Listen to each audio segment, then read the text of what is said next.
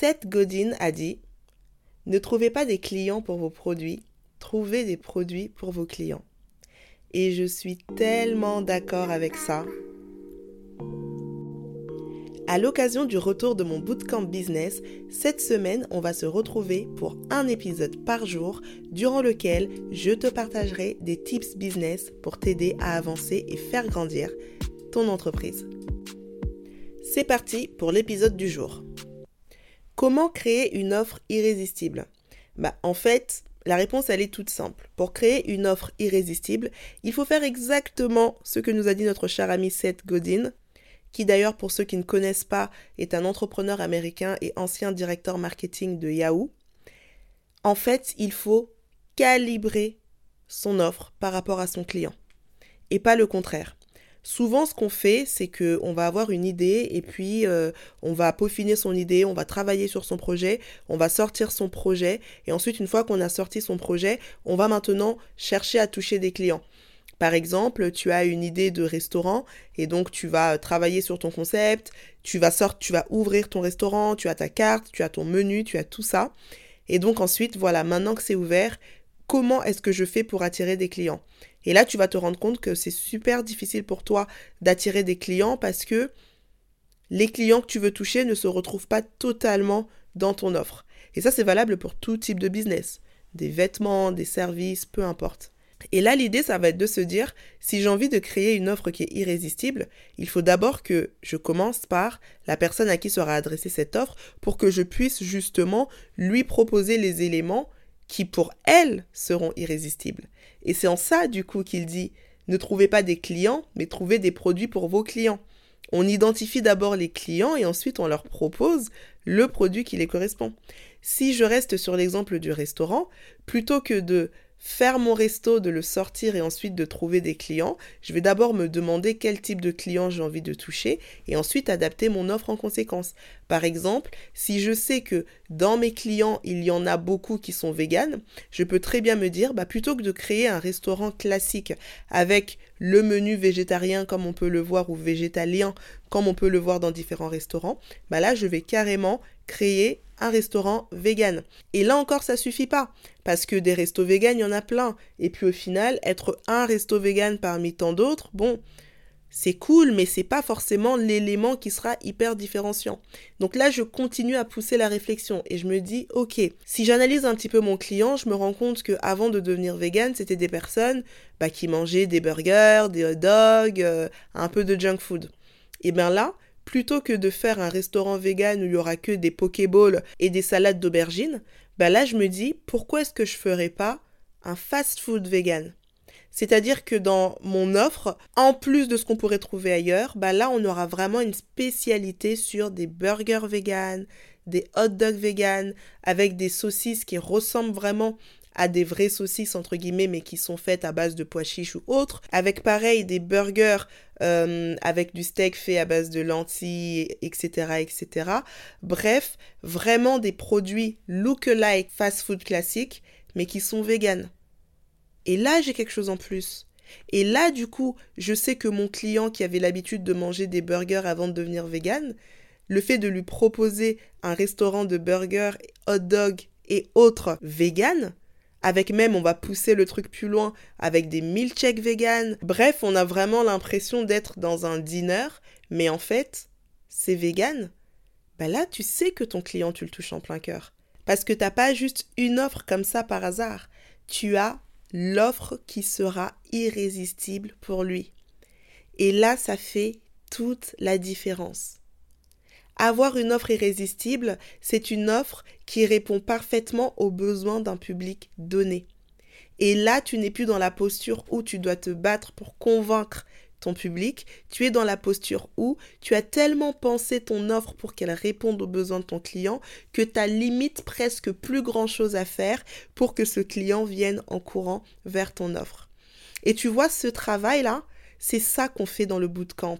C'est exactement le travail que je fais avec mes clients dans le bootcamp business. Comment est-ce que je peux adapter mon offre pour qu'elle touche parfaitement mon client et ses besoins ? Et là, ça change tout. Et là, tu te demandes peut-être, ok, comment je fais pour retravailler mon offre ? Bah là, ça va dépendre. Ça dépend de plein de choses. Ça dépend de ton business. Selon les business, en fait, il n'y a pas une manière de faire pour tout le monde. Tout doit être adaptable. Selon les business, ce qu'il va falloir revoir, ça va peut-être être le produit en lui-même. Comment est-ce que je peux adapter mon produit? Ça peut être le prix. Est-ce que j'ai le bon prix? Parfois, ça peut être l'image. Donc, ça dépend vraiment. Par exemple, j'ai une cliente qui vendait un produit skincare, produit hyper qualitatif, avec une composition mais hyper clean.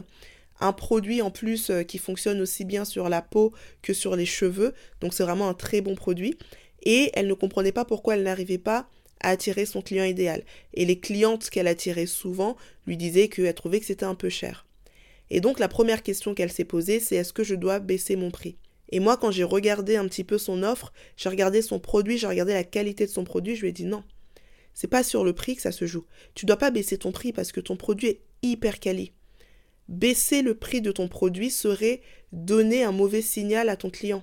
Pourquoi est-ce qu'il coûterait le même prix qu'un produit qui n'est pas 100% naturel ou 98% naturel? Donc non, le prix est bon, il faut garder le prix.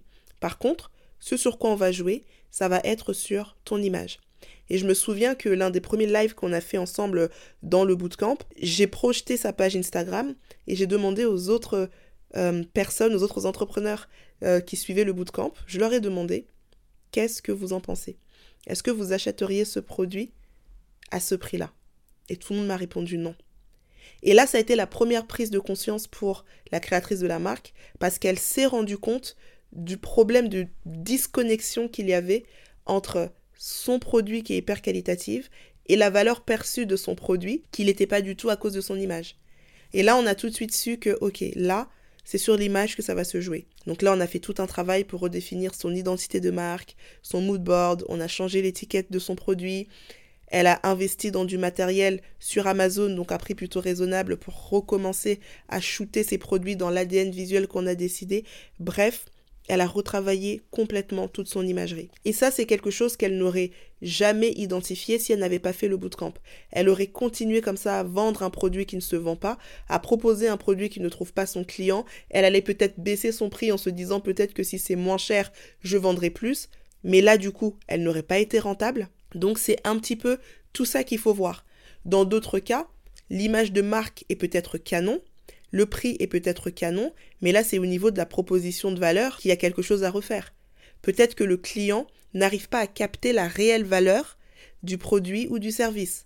Donc là, on va devoir retravailler sur la manière de vendre, retravailler sur les argumentaires qu'il faut mettre en avant pour déclencher l'acte d'achat, etc., etc. À chaque type de business, sa problématique. Et à chaque problématique, sa solution. Mais à la fin de la journée, le plus important pour toi, c'est de proposer l'offre qui est irrésistible pour ton client. Et irrésistible, ça veut dire que tous les arguments sont là pour que ton client n'ait pas d'autre choix que de dire oui. C'est un petit peu, j'aime bien cette caricature, mais c'est un petit peu l'eau dans le désert. Quand tu vends de l'eau dans le désert, tu n'as pas besoin de te plier en 15 pour vendre, parce que juste tu réponds parfaitement aux besoins du client qui est assoiffé et qui est en plein milieu du Sahara. Et encore, j'ajouterai même, quand tu vends de l'eau fraîche, de l'eau bien fraîche, mais là tu es sold out en fait. Et c'est ça ton rôle, c'est ça ton objectif. Ton client, il a une problématique. Et par rapport à sa problématique, il est dans le désert. Alors de quelle manière est-ce que toi tu vas avoir la bouteille d'eau fraîche qu'il lui faut pour répondre à ce besoin. On arrive à la fin de l'épisode d'aujourd'hui. Si ce que j'ai dit résonne en toi, alors va jeter un œil au lien qui est en barre de description de cet épisode, le lien qui te renvoie vers le bootcamp. Tu pourras y voir toutes les informations dont tu as besoin et encore plus de détails. Ou alors tu peux aller directement sur www.angiediary.com/bootcamp. Une chose est sûre, on est déjà à la fin du premier trimestre 2023. L'année est en train de passer à une vitesse folle et il est hors de question que ton année 2023 ressemble à 2022 en ce qui concerne ton business. Cette année, on va plus loin, on va plus haut et on va mettre en place les stratégies nécessaires pour te permettre d'attirer enfin tes clients en masse. Voilà, c'est tout pour l'épisode d'aujourd'hui. Je te dis donc à demain pour la tips du jour et en attendant, prends soin de toi.